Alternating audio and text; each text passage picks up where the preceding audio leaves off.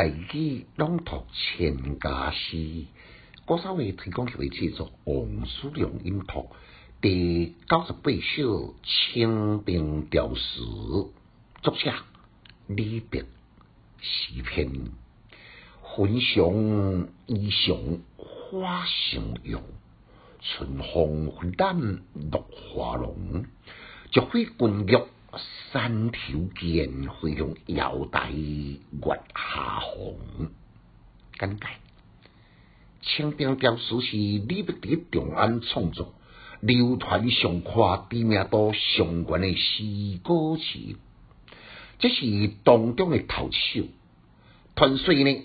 牡丹盛开的花季，唐宪宗甲杨贵妃在丁香店铺内相会，名大名鼎鼎的李姑娘，率领内行的子弟奏乐唱歌来作兴。奈何呢？拢是一寡古年的老调。宪宗呢，急速来宣调翰林学士进宫创作新诗。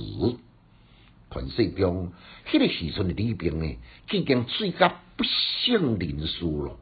抑果是当天宗名人用冷水来破旧精神，所以写这三首快加灵巧的清兵调诗，焚香衣裳花相拥，将杨贵妃的衣裳写成敢若亲像雅尚乌衣共一样。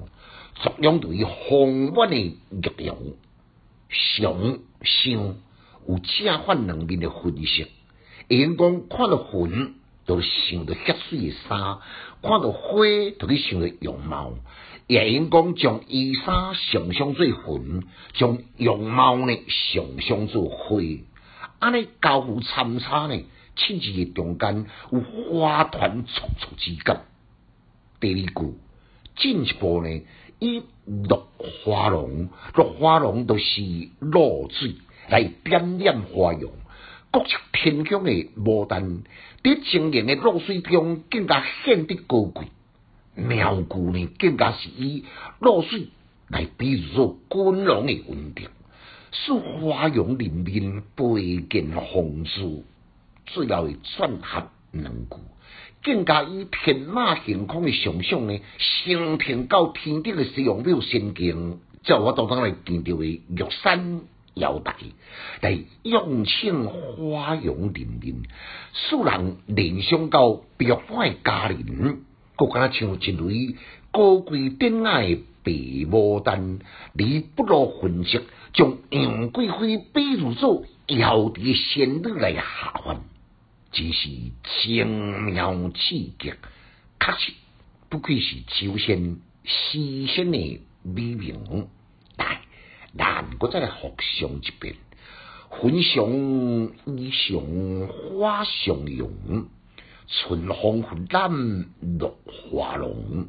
玉飞滚玉山头见，飞向瑶台月下红。千家诗小研究，就是讲强进修，读书快乐。